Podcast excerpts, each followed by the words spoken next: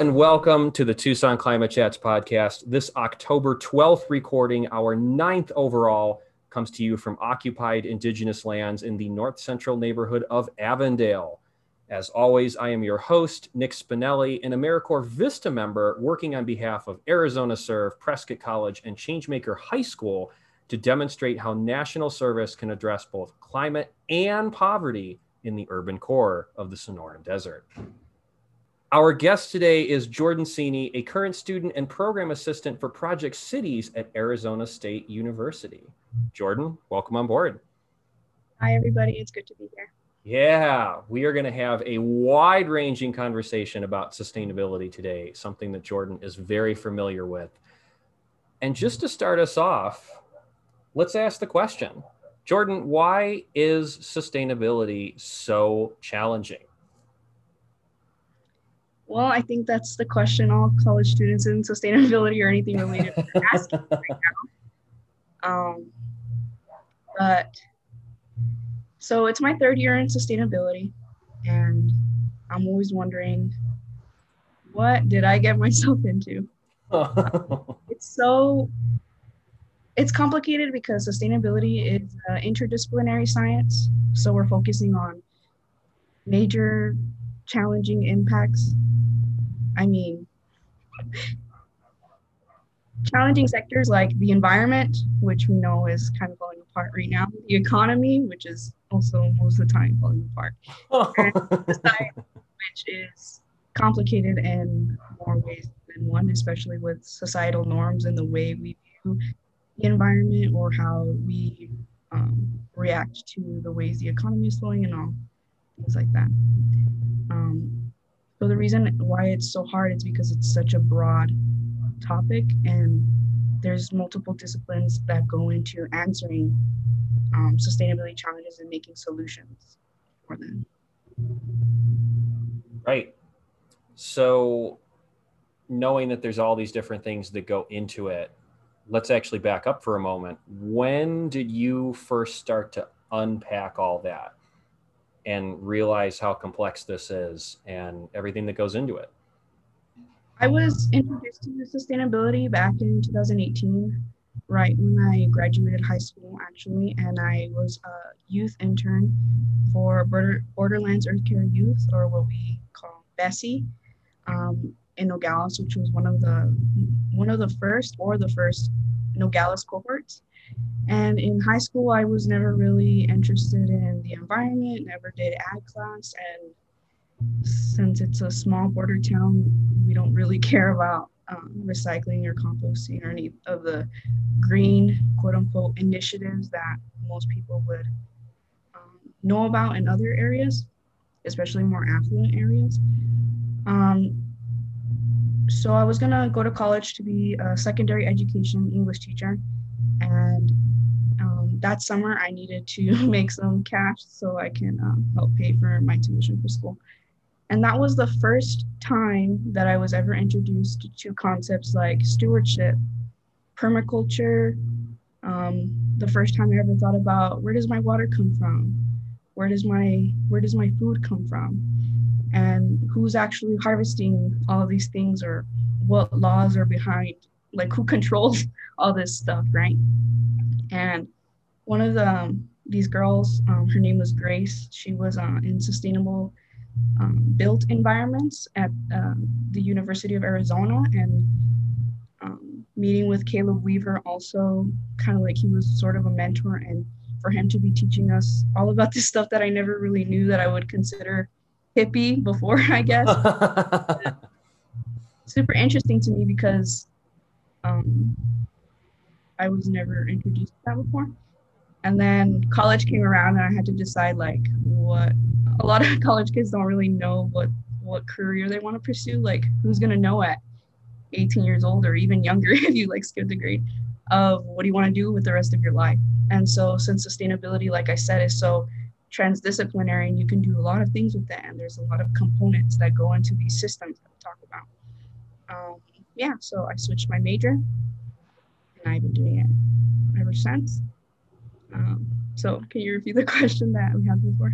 No, you answered it really well, actually. I asked basically how you came to realize that sustainability was this transdisciplinary, interdisciplinary, you know, very complex thing. So a little bit of background, like the research that Bessie was doing. Um, I really like Bessie because they have this component of getting youth and working um, in partnership with um, local ranches and things like that. And I was building erosion control structure instructors um, and being out there um, pulling invasive species like weeds and things like that and learning about um, these different farmers and what kind of regenerative techniques they have to take care of their land and their cattle. Super, super interesting stuff. I totally recommend if you're listening out there um, and you're in that range of like 18 to 20 some to do a um, BESE internship or work for them sometime. Right. And uh, BESE connected to Borderlands Restoration Network. Um, Jordan, you mentioned Caleb Weaver. I've had the pleasure of interviewing him for the Tucson Climate Project. Kurt Vaughn as their executive director. Um, another amazing person doing great work. So, really, just a phenomenal group of people working down there in the Borderlands something you said to me the first time that we spoke um, was that your definition, your personal definition of sustainability is holistic. And you've talked a lot about having holistic conversations about sustainability. Uh, tell listeners a little bit more about what you mean when you use that word. So that's also a really great I mean, like buzzword, um, if you're going to study about sustainability, because we talk about a holistic system. We talk about these different components being in balance, and that how we can't just focus on one part of the system, but all parts of the system and how they're interacting with each other. Um, we talk a lot about thresholds and how um, changing, say, for example, one part of the environment is going to um, make or break the economy, um, especially with different kinds of mining practices international trade and things like that. And another example could be like, how do people view wildlife, quote unquote, nature, um, pristine nature or not, and how they interact with um, their environment, say how they use their water. Um, it, it changes a whole lifestyle, like how do you buy your food, how do you interact with um, your garden, or if you even want to make a garden things like that. So all these different components, that's why we're talking about the whole um, and holistic system. And the reason I think it's so important to have, like, I kind of make that my motto on um, my project that I'm working on is holistic conversations about sustainability, because I think the only way people are gonna engage with sustainability is if we talk about it and bring different researchers, students, and ranchers, um, indigenous folk, um, people in BIPOC communities that are interested in sustainability, and talking about what's important to them and how they want to thrive in their communities and what have like a needs assessment. Do you like need clean water? Do you need affordable housing? Do you, these kinds of aspects and bring them in like to the table you know, to have this conversation and that that makes it a holistic conversation, having all these voices um, impact sustainability in, in their own way. Right. I, uh, I'm looking at one of the questions we actually brainstormed right before this interview. You know, how is sustainability related to asking the question, what do you need in a community? And so tell me a little bit about the communities here in Southern Arizona that you've worked with, even just a little bit, and what are some of the things that you've discovered uh, that folks could need or benefit from um, along the lines of sustainability in your work? For me, that's a complicated one. Um, I think one of the greatest necessities is just openness and mm. talk to one, one another um, because there's been times when I try to talk about sustainability or climate change, um, and there's just a very heavy political climate or just a lot of red tape around those kinds of issues, and people could easily get offended or since it's not really taught in well at least for me it wasn't taught ta- taught in primary or secondary education. So right. I didn't really know any of that stuff. That's my second point that it should be more involved in the education system. Um, quality education is one of the um, SDGs or Sustainable Development Goals, and I think that's one of the most important. Um, just to kind of like spread the word, and how do you expect someone to live a more sustainable lifestyle if it was never taught to them or they don't know what ways they can participate? Um, so I think that's really valuable. Right. If you never even hear that word until you're I don't know, in your second or third year of college, like I was. And I'm probably being a little harsh. I'm sure it was mentioned to me somewhere in high school. I just wasn't listening. Sorry. Um, but for the most part, is there probably a gap in science education, especially as it relates to sustainable practice in this country? Yeah, probably. Um, so, thinking about teaching to sustainability to young people, um, you know, I know you're moving away from your studies in education and more towards um, sustainability, environmental science, that sort of thing in school. Thinking about teaching sustainability to young people, how would you how would you approach that, or how do you think we could start to approach that? That's one of my favorite topics because I really enjoy the applied learning model. Um, the way I was involved with Bessie, actually going on the ranch um, working with animals or working with um, the built environment there um, with the certain people that were involved, say like different organizations, whether that be um, project managers or with um, the Arizona Department of Environmental Quality was there as well to teach us how to um, take sediment capture measurements and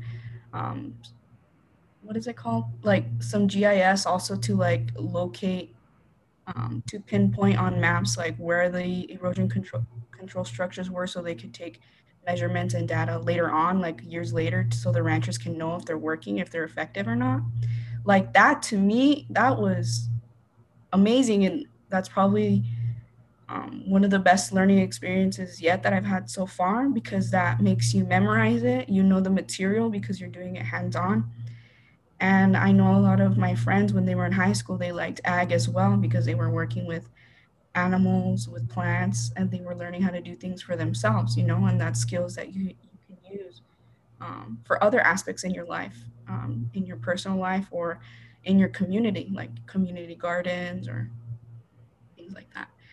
And this approach to learning the applied research model, I've um, had more experience with it as a project assistant with um, ASU Project Cities um, because we have, we, so the whole point of the organization is to connect um, municipal governments like local governments like Peoria, Glendale, Tempe with um, student courses so they can have um, applied learning projects and they can research whatever it is the community needs. Say, for example, placemaking initiatives, or if they want to um, make their recycling um, facility better.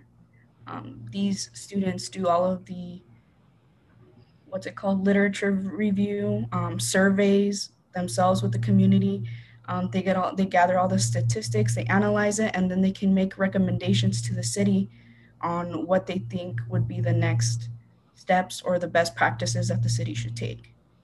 So that model in itself, that's like, okay, I'm paying tuition, right? So I can learn something, right? And with this tuition, I have different resources like connections with um, cities, um, stakeholders, with materials that I need to gather um, data and whatever else research aids that I need. And then it's a value add because I'm giving back to the community that I live in or am near so that they can use it for years to come. Um, some other reports that I've done are like sustainability plan based, like researching um, different sustainability plans nationwide or in Arizona, seeing what has worked for other states, and then recommending based on those findings what would be best used here in Arizona, whether that be drought management, agriculture, um, recycling, those kinds of topics. Right. As someone coming into the Southern Arizona community from the outside, I think Tucson definitely has a reputation for being a more green and sustainable city. But I'm curious uh, what that looks like for you on the flip side, someone that grew up in this area. You said you were looking at other cities, you know, sustainability plans, other resources. Um, you know, what's something interesting that you found out there, or something that surprised you, or something that turned out to be a really good idea that you were able to bring back here um, to Southern Arizona? Um, well, actually, I grew up in Rio Rico, Arizona, which is an hour away from Tucson, and it's like a whole world of a difference, I'd say. Um, just because I would say Tucson's better funded and it's next to like the university and things like that. But from doing um, report writing and stuff like that from other courses for the work that I'm doing, I'd say that it really depends on the culture. Like, if there's a sustainability culture in the area, how much work they can get done. Um, if we see places like Oregon or other, um, they have like different um, landscape too and weather, and it's easier for them to implement projects that have to do with like parks and recreation because they actually have water or yep like aspects like that and in arizona it's super different because we're trying to conserve water we're trying to um, fix our watersheds. We're trying to preserve the water that we do have and use it wisely. Or I would hope that's what the plans are are for, you know, for drought management and mitigation of drought emergencies. So it really depends on what the city or area values the most, and then that's when they start to make a priority list like what's our priority to have greenery forestry parks and recreation or to conserve water and good soil and that so we could actually have agriculture. So we can actually have Arizona because no one would live here if we didn't have those things available. Right. 100%. And again, thank you for the reminder that Rio Rico is actually an hour south of here. In my mind, I picture Southern Arizona as being fairly close together, but you're right, it's huge. so thanks for your patience. Um, yeah, so thinking about you know, you said sort of like prioritizing needs. Obviously, water is one of them here, uh, and I'm speaking broadly. You know, you've mentioned uh, agriculture a few times, which you know you need water for. Um, what are some other items on that checklist? Are there other items on that checklist, or are those the big two? On on a city level, I think that is because municipalities really do want to make money like they're going to conserve water and conserve agriculture and things like that so they can make profit off of it but something like in my checklist in my head i would say necessity for sustainability education and um, more of a culture uh, of it too because we don't really well i can't speak for everybody for but for myself like i don't know about um, indigenous uh, preservation techniques of food, and I don't I don't really do a really good job of recycling or managing my water resources as much as I should if I'm studying it so much. Like, um, but I think because it lacks in um, like communication strategies, I don't think it's there from the cities. Like the cities are not not forcing, but not encouraging to recycle more or please conserve your water. And they don't really give out those kinds of statistics. It's kind of like hidden, uh, along with like, um, especially like urban cores like Tempe or Phoenix and things like that. Like, what? How is the urban heat island effect like messing the temperatures up here? How is it affecting um, water quality, soil quality? and things like that. So I think the communication strategies strategies are off as well to encourage people. They're not encouraged at all. Right. Totally. Um, you know, the work that you're doing with Project Cities, do you feel like any of those findings are eventually making it to the public? Or do you think that there could be maybe a better linkage there between what the program is discovering, and then I guess what people you know living in the city, uh, living out in some of the smaller communities around here, uh, actually know about what's going on. I think it makes it to the public when the solutions are actually implemented. So, say for mm. example, this project that we did with Peoria, we're working on better management, um, fixing like the route schedule, making it more um, sustainable. Or say, for example, um, Glendale wants to transition some of their fleet, like they want to make um, electric vehicles. Hmm. And I think people only care, you know, when it goes on the news and stuff like that. And we always know that, well, in, in my opinion, um, great like strides like that that are good for the community, that are helpful to the environment, things like that, they're not really broadcasted on the news. Um, and I think Project Cities, well, speaking as a point up there, like could communicate better and things like that. But it's like we're short staffed, you know, like we can't do everything. and right.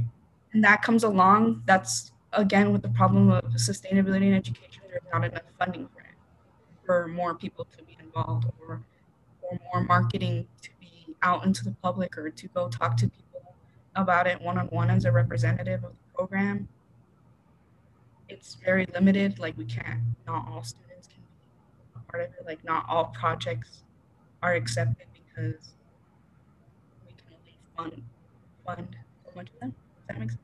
Yeah, totally. Yeah. How many how many of you are there on your team?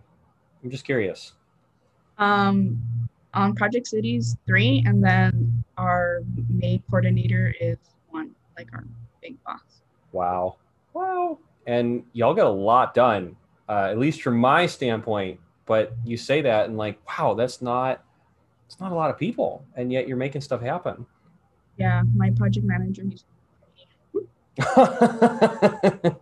he's great, but crazy because we took on like nine plus more reports projects to do, and that's like just this semester. Wow. Um, I think it's nine to twelve.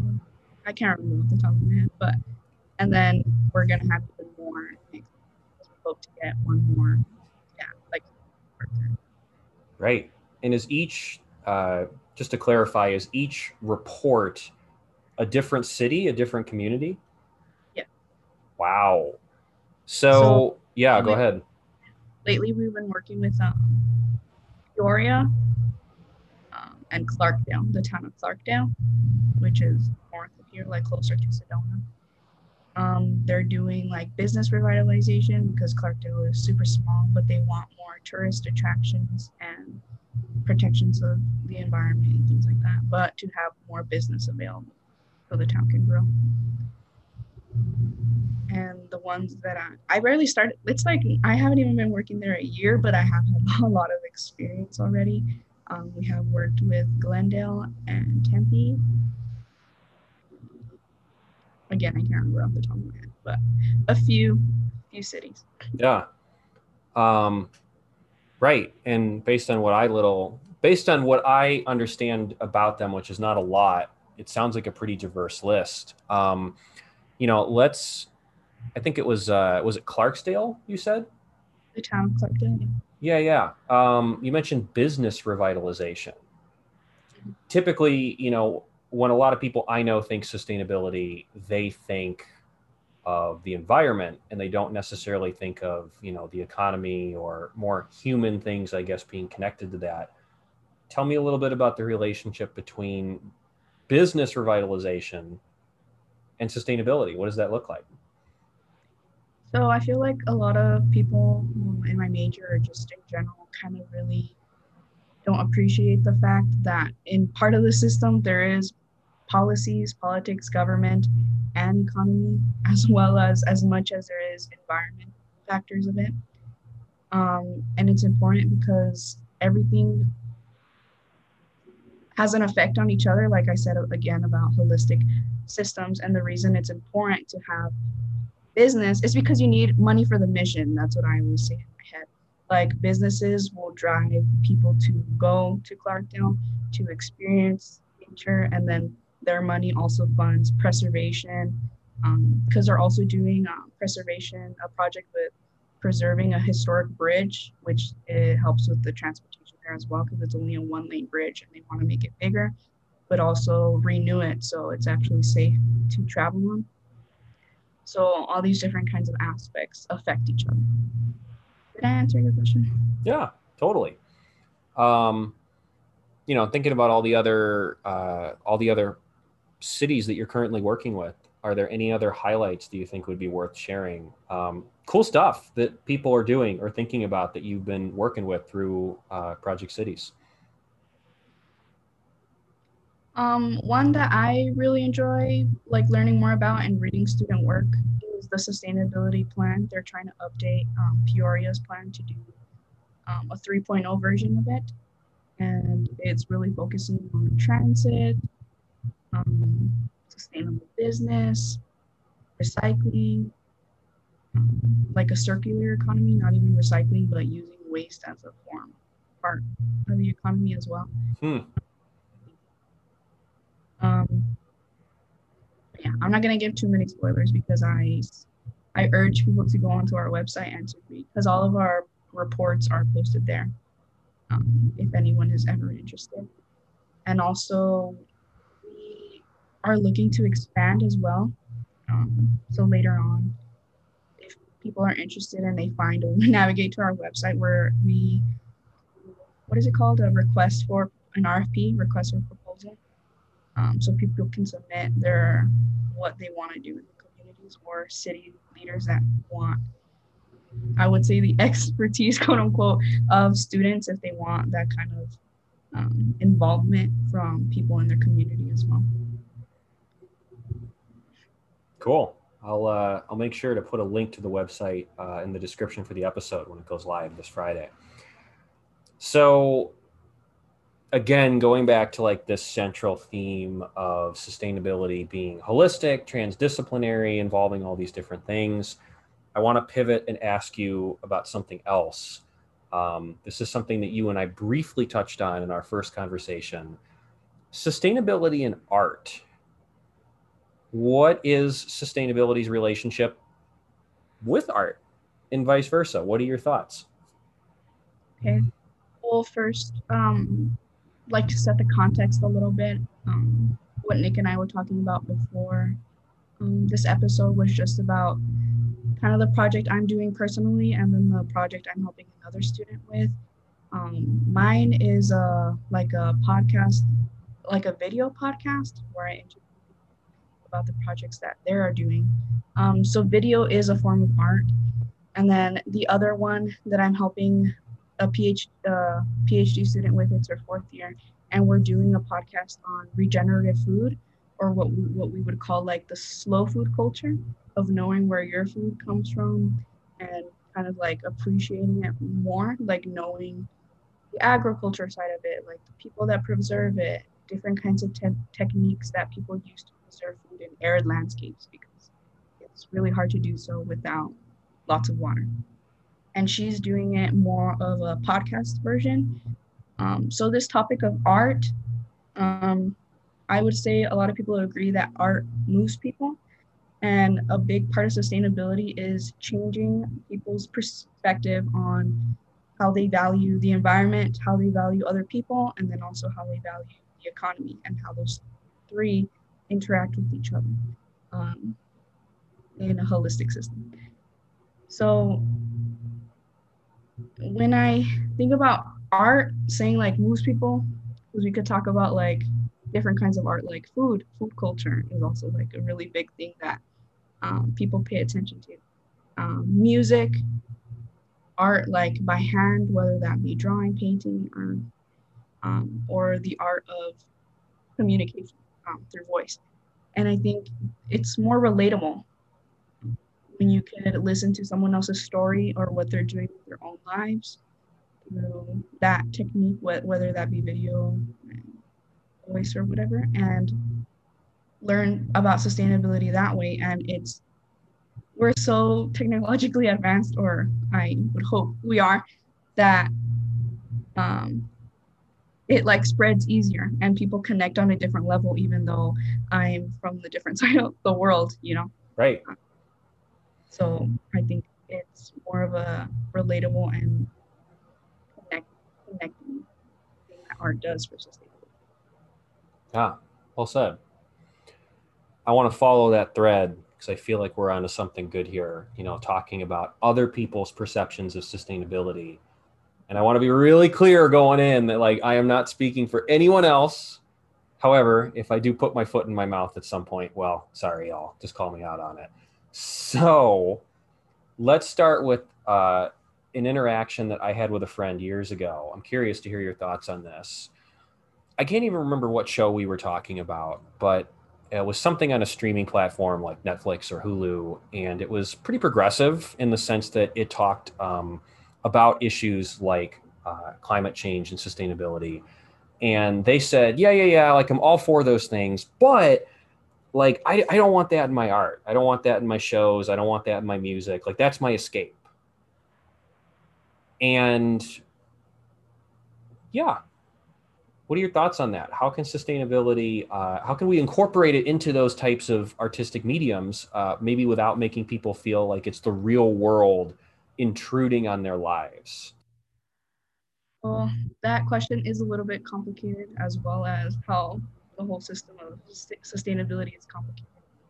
Um, and my take on that or perspective is like I understand your friend with these different aspects kind of being being thrown, I would say, in the media or just changed to fit a certain narrative. Like, say, for example, greenwashing, like businesses saying, like, oh, we're sustainable when do a little bit of research and you figure out that they're not, or um, friends and family not really believing in climate change or saying, posting these facts and people getting offended.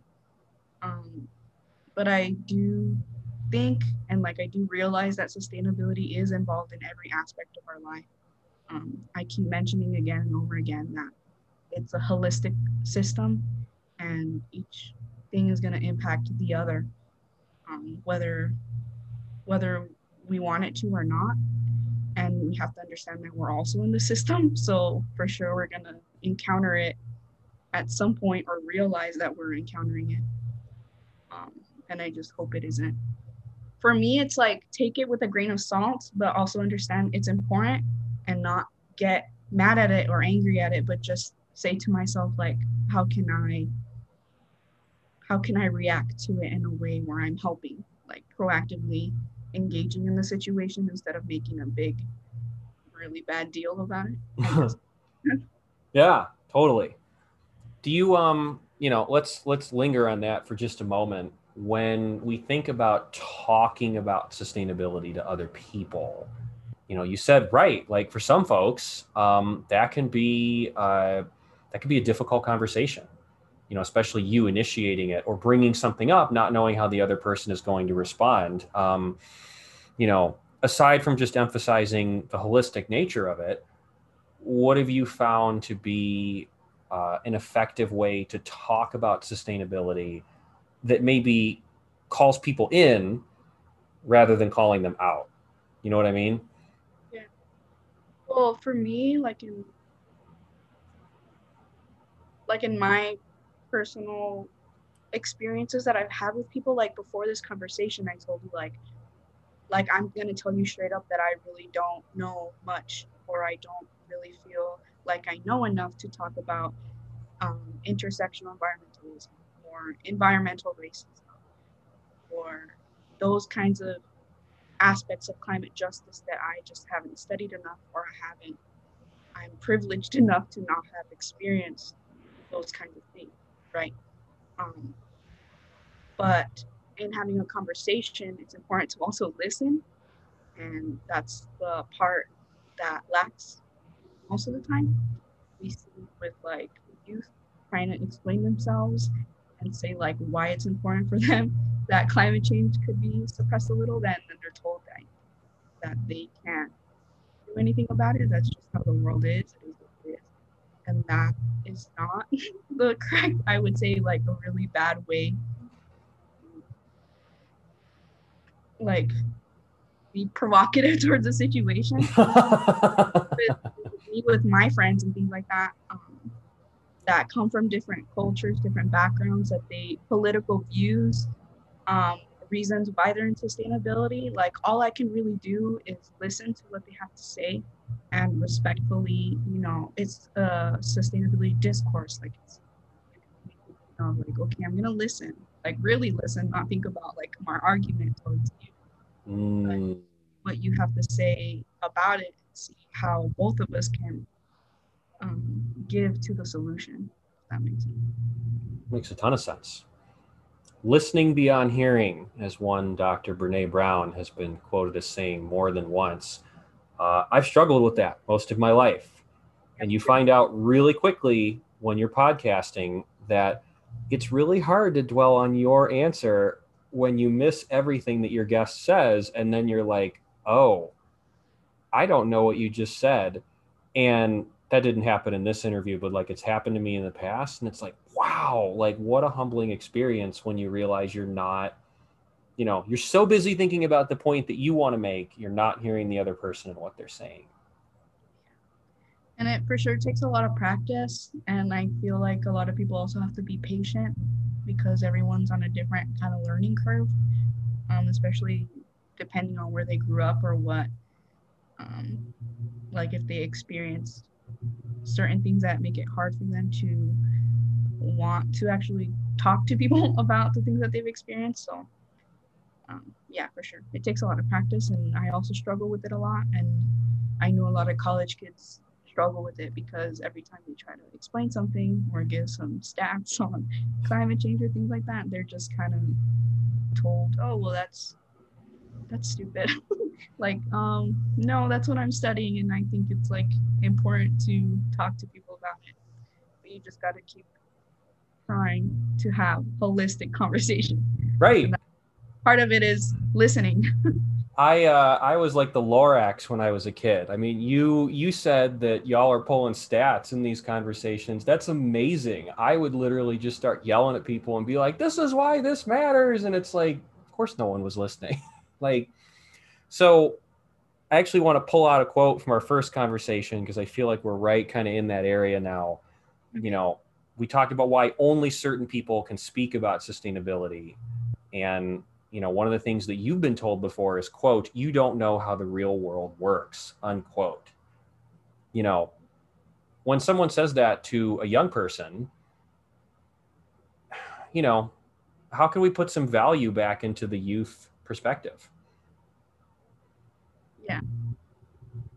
Um well, I'm super inspired by like younger kids, like teenagers that are not even in college yet, and how they're super passionate and motivated. Um, and I'm sure their their parents may be more supportive than what mine were, but um, a lot of I keep calling them kids, but they're like adults. A lot of the peers in my class um, say that they've had that experience where someone, probably their parents or like one of their mentors, is telling them like, "Well, you can't fix that," or "That's not how the world works." And I always got like, "Oh, you can't save the world, so stop trying to try to save a part of it." It's like, well, what's the point? like, um, and uh, and the reason I told you that about not, I was saying like everyone can have a conversation about sustainability because everyone has experienced it in one way or the other. Like if you breathe air, if you drink water, and if you have some relationship with the environment, which we all do, and if you participate in the economy and talk to other people, like in social whatever, um, then you're a part of sustainability. So I feel like anyone can talk about it. Um, and my point was like, even if you don't have enough experience, which I always feel like I don't, um, I'm here talking with you today to learn something. Um, I joined bessie to learn something, and I talked to professors or researchers like that to learn something. It's like getting that value add. Like, okay, I'm gonna learn this, I'm gonna apply it, and then I'm gonna tell other people what I learned. So it's like a circular thing that's happening system system. I guess I would say. Um, but yeah, kids need more motivation because if we're gonna try to solve all of these really hard problems and then everyone's politicians or government or parents are saying like that doesn't really matter, then then they're not going to want to do it anymore. Um, but professors, researchers, mentors, like motivates, especially when they're coming from um, primary or secondary education. And we see a lot of like lost motivation, weren't really encouraged to um, go learn more, to go travel, to experience more, and then add value to other people's lives, which I is the whole point. Right. Everything you just said, brilliant. I mean, that's why I wanted to have you on the show, right? Like, yes, ostensibly to support your work, but like on a deeper level, like, yeah, of course, I feel like I have so much to learn from you. And I'm, I don't think I'm that old. I'm 26. I guess I'm getting up there. Um, or at least, you know, 14 year old Nick would have looked at 26 year old Nick and been like, wow, you really are old now. But, you know, I'm incredibly inspired by what people younger than myself are doing in regards to this work. And so I made it a priority in mind to say, okay, like I have to find a way to collaborate with them and support them because I didn't have those people when I was your age. I didn't have those people when I was in high school or middle school. No one was there saying, like, take my hand. You know, I'm going to, I'm going to do whatever I can to support you in this. And so that's pretty inspiring. So right there, what you said, I have a lot of a lot to learn from you, even though you say that you're older. That's the approach that I think it's really important to take. Like, I have a lot of to learn from you, and you have a lot to learn from me, and let's put our heads together and come up with a solution for these kind of things. And that's what even people that you don't agree with, and people that come from super different backgrounds than you. Um, I think that's the most important first step, you know, into having those holistic conversations. Right. 100%. So, you know, going back to your cohort at ASU for a moment, just because we're talking about like how you feel about this, how I feel about this, you know, I'm not asking you to speak for the other students that you go to school with, but like generally speaking, how do you think people in your cohort feel? Are they hopeful? Are they not so hopeful? You know, what what is your sense of being in the room learning with all these other people, how they feel about what it is they're studying? Um, I think we're pretty bipolar. um, Sorry, I shouldn't I shouldn't laugh at that, but yeah, I said it more of a, a joke, but yeah, it is kind of true. Uh, the reason I describe my cohort as bipolar is because we come in super optimistic. Um, oh, I'm gonna do something positive for the world, and I'm gonna be part of the change. All these really good things that youth have in mind, I'd say. And then, and then we learn about government restrictions, about how people don't really care or don't really want to know just how expensive implementing solutions is. Um, these laws that have to get passed in order to conserve our water or to protect our environment, things like that. Um, and then we kind of get a little bit uh, discouraged. But I think it's kind of like an emotional roller coaster, especially around finals, because we, then we start to think like, why am I really doing this, or what do I really like how do I want to incorporate this into my actual career? Or do I just want to go off the grid and study plants or something? Station I have with myself mostly every day. mostly every day. Yeah, um, like with my friends, they get super stressed out too, and it's like, oh, I'm learning about energy, technology, and materials, and how we don't do solar panels, or why we should, or why we shouldn't, or about climate change and economy, like all of these super complicated stuff that we never really thought we would be studying. And you always, it's always harder than what you think it's going to be, right? When you apply just based on the description of the, the degree. And then once you start doing these applied projects or writing a thesis or things like that, it's like, oh, it's a lot of work. A daunting task, but uh, what I always say is like high stress, high reward. I think like the more work you put in and the more like if you're super passionate about it and you're actually giving back to your community, listening to other people and giving value, then it's all worth it, I think. And I I say that advice for if my friends are listening to this and if friends are um well any college student really if you're struggling doesn't matter how old you are or where you are in your academic career it's it's worth it i'd say that's needed i'm a student you're a student i would absolutely agree with that i think you know there is definitely a perception at least among some people i know that you know going to college makes you smart or that you have to be smart to go to college but i think that for me, college has been extraordinarily humbling because the further and further I go, the more and more I realize how little I actually know. Um, yeah. yeah. And that's another reason why I really encourage like applied research or projects or going out and doing it with local government or with uh, um, any kind of business near you and things like that because the real world really is different. Like I really do not know anything about how the real world works or taxes or any of this stuff. But like if you go out and apply the learning and actually go do what you're studying, eh, it's more more of an impact because then you could go back to school or go back to your class and then you have that perspective of like okay how does this business think about it how do they make money or how do these people in my community think about it and why because it could answer a lot of whys for people right? Thinking about whys, uh, you know, you mentioned this a little bit the first time we talked. Let's dream big. With the understanding that it could change, where do you hope to take all of your work in the future? You know, what do you want to do with everything you learn? Uh, viewers can't see this, but I see you smiling on my screen right now. Yeah, it's a big question. What are your thoughts, Jordan? I'm only laughing because it, I think it changes every day. well, uh, if it makes you feel any, well, this will actually won't make you feel better. Um, it doesn't get any easier as you get older. Still changes every day for me too. Anyways, go ahead. I don't really know, but as long as I'm helping people in like an actual way, like interacting with people face to face and working on whatever ecosystem or working with whatever community hands on that's what I want to do.